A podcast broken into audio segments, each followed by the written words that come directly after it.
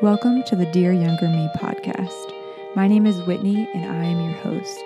We are four episodes in, y'all, and going strong. Today's episode is Dear Younger Me Healing is Not Linear. But don't we wish it was, though?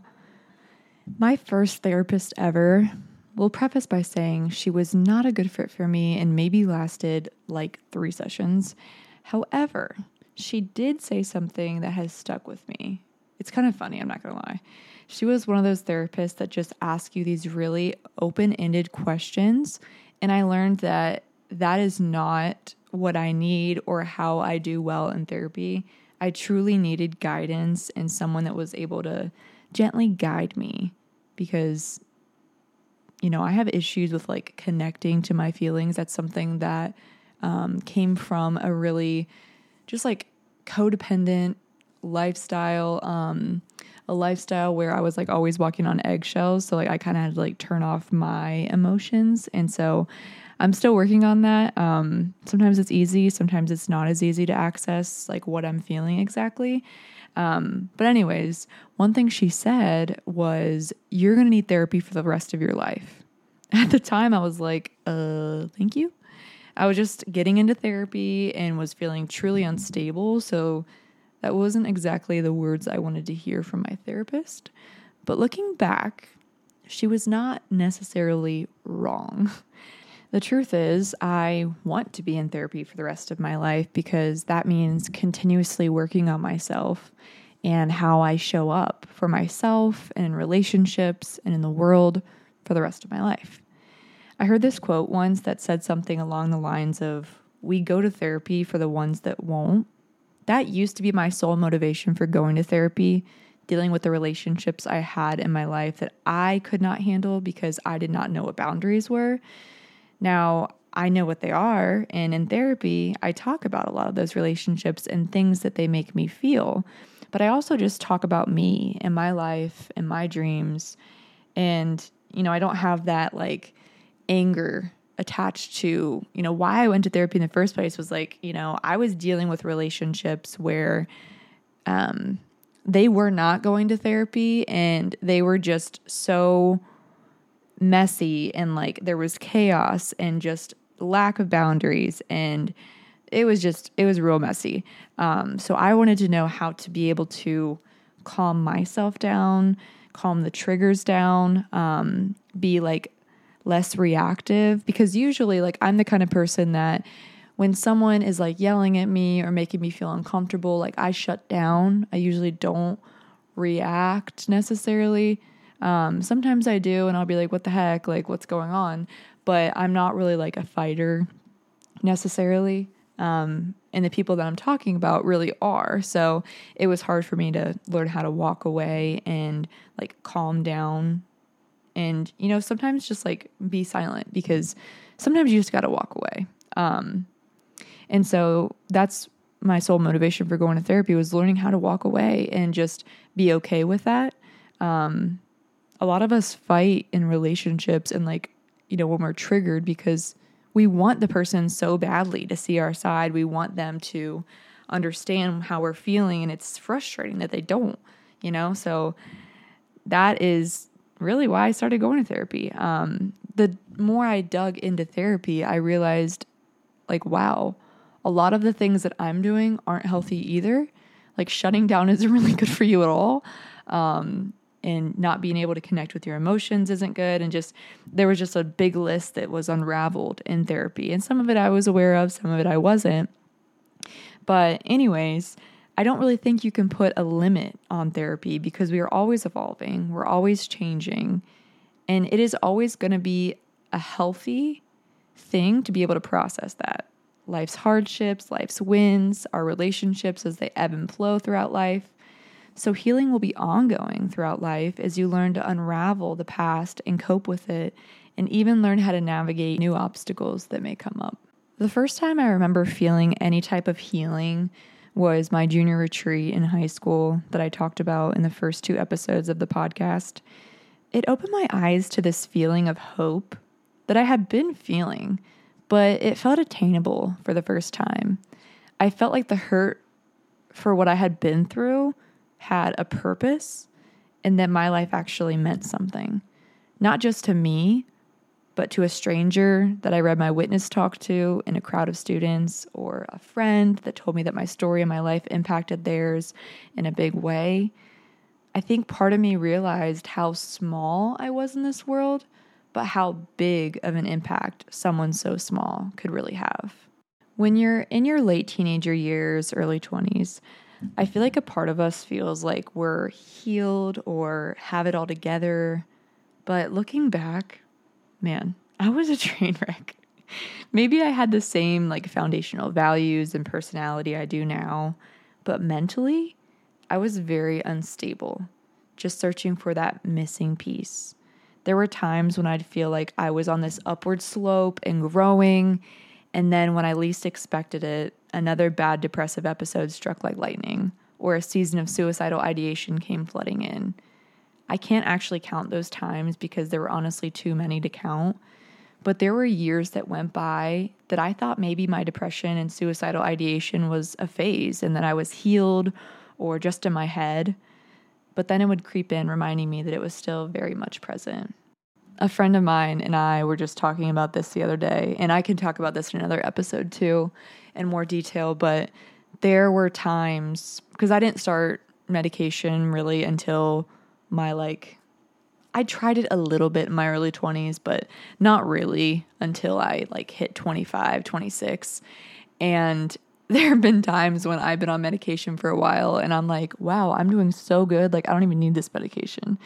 And then I'm like, oh, the medication's working. Like, what am I talking about? Because as soon as I got off, it would be like crazy again. So I can definitely talk about medication in another episode because it is so important if you have mental health issues to be on medication so that you can be stable and that you can, you know, get deeper in therapy because, you know, when you're unstable, it is really hard to get deep in therapy because sometimes I walk away from therapy and I feel exhausted. Like I get like more depressed than I was in the in, was to begin with. And like right now I'm doing EMDR and this stuff can be really heavy that, you know, we're pulling up memories that really hurt. And I'm only doing EMDR right now because I am in a good place on my medication. Like the suicidal ideation, the depression, like the depression's still there, but like suicidal ideation really is like in the back of my brain. Like I don't really feel that as much anymore. And yeah, so it is just so important to you know, find a medication that works for you. That way you can, you know, dive into the healing portion of therapy. Because honestly, without going deep in therapy and like, you know, really getting real with my therapist about what was going on and just like telling the absolute truth, um, I don't think that I'd be as healed necessarily, whatever you want to say. I don't think I'd be doing as well as I am now and like being able to overcome the things that were bothering me.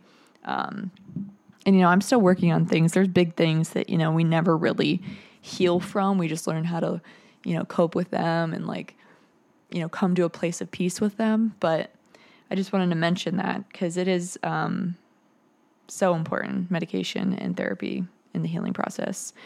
Um, do I think I'll never experience severe depression or suicidal ideation again? Probably not, sadly. But at least I now have the wisdom and strength from all of these years that I have been battling it to put up a good fight. And like I said, I am on medication and I do have coping skills that keep me grounded. And if they don't, I have plans in place to get me there. And that is really important. You'll find out in therapy, if you ever go to therapy, that when you're experiencing suicidal ideation or severe depression, you do need a plan. You know, you need a plan of what you're going to do when you experience these things. And the reality is, you know, looking back, me even a year to two years ago, I did have a couple episodes of suicidal ideation. And I remember I just felt so much better than I had in previous years because, you know, I was seeing a therapist and I knew what to do. And you know, I, I was able to text them and be like, hey, I need a session this week, or, you know, hey, I'm going to reach out to this friend because that's what we talked about in therapy, or I'm going to put on this music or take a walk or whatever I needed to do to get me to a place of grounding, mindfulness, um, meditation, whatever. And those things are so vital. And it's not always super easy to put that together yourself.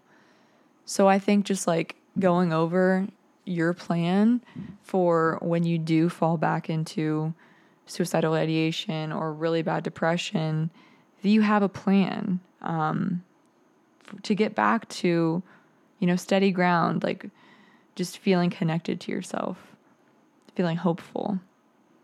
I read a book once um, that actually really did, I want to say, like kick off my healing journey. Um, it was a couple years ago. I want to say, man, four years ago, five years ago. Um, it was called The Adult Chair, and it's by Michelle Chalfant. And it really influenced my mindset around mental health and healing our inner child wounds so that future us could live healthy and authentic lives for ourselves, the people around us, and our kids. I was so moved by the words in that book. And she also has a podcast. But I felt like everything she was saying was verbatim what I was experiencing in my life. She goes through this model called the adult chair and how using it helps you to understand how your experiences have shaped you and using that knowledge to become your authentic, healthy self. So, I'm going to walk through just a little bit about what these uh, chairs even are. So I'm just literally reading this off her website, but there's three chairs essentially. So think of it like this. The first chair is the child chair, and your inner child forms between ages 0 and 7, and it's the foundation of your true feelings and your needs. The inner child is deeply vulnerable, which makes it the source of deep connected relationships. It is also where early wounding can occur, which shapes our view of the world as we grow up. When seated in the child chair, we find creativity, passion, spontaneity, trust, and intimacy. The adolescent chair is basically the idea that in adolescence, you begin to develop your own identity and realize that you are separate and unique from the world around you. As the ego forms, so does the desire to protect yourself, whether the dangers are real or imagined. When seated in the adolescent chair, we become perfectionistic, judgmental, and controlling, and we develop a mask to hide our authentic selves from a world that seems cold and rejecting. Most of us live from this place until we awaken and decide we're ready to change. And finally, the adult chair. The adult chair represents your highest self, living in the present moment, dealing with facts and truth over stories and assumptions, and being able to set boundaries from a place of patience and compassion. While seated in the adult chair, we can deeply connect with our inner child's needs and feelings and objectively observe our adolescent's behaviors. It is here and only here that we can become aware of and overcome the emotional triggers and negative patterns that hold us back. So essentially, this book and the podcast is about we all have these three chairs within us.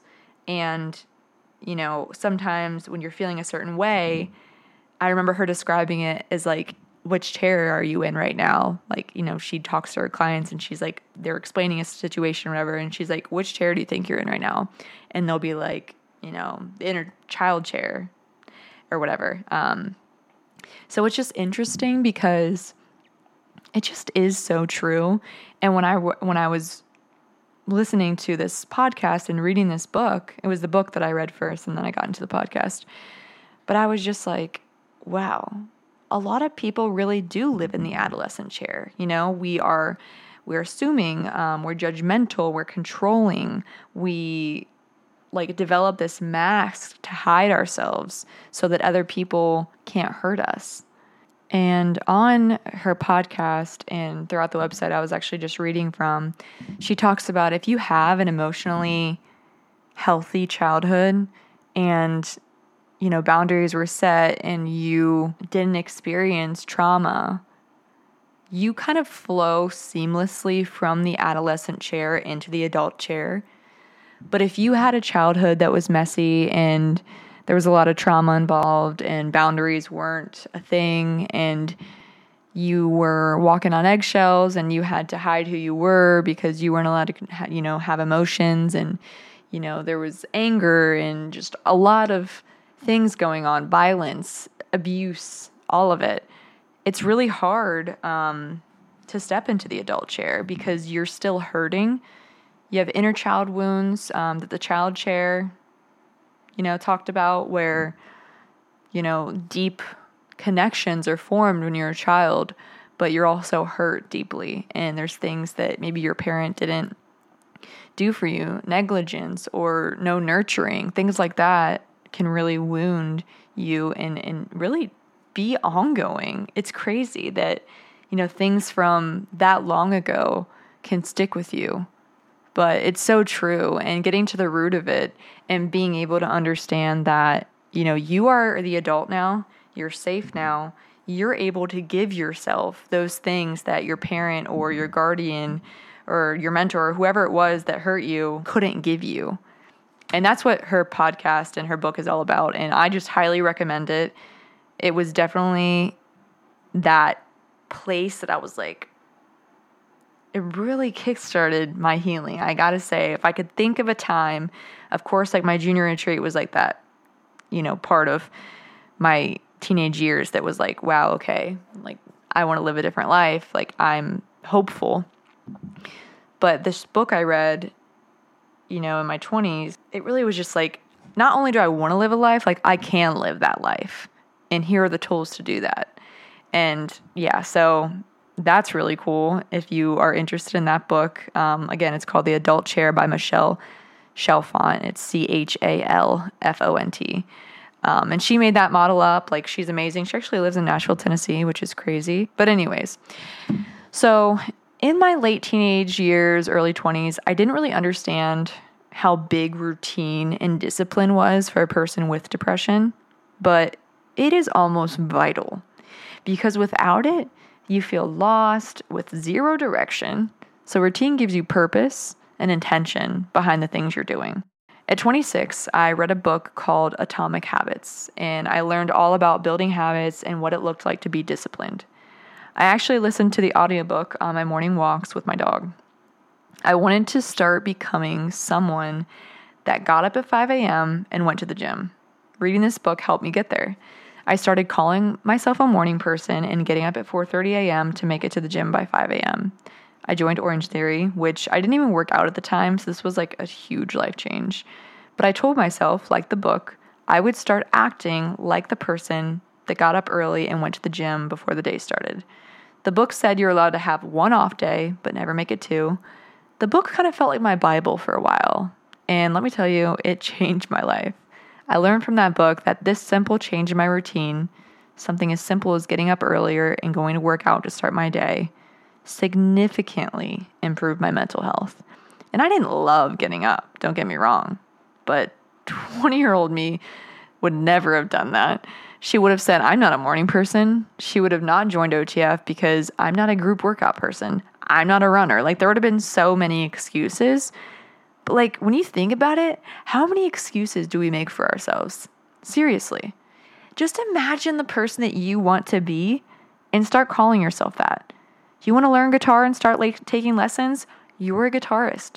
Make the phone call to start the lessons and start practicing. You want to run a marathon? Start small by running for 10 minutes a day. You're a runner. Now make it 20 minutes a day, 30 minutes a day, etc.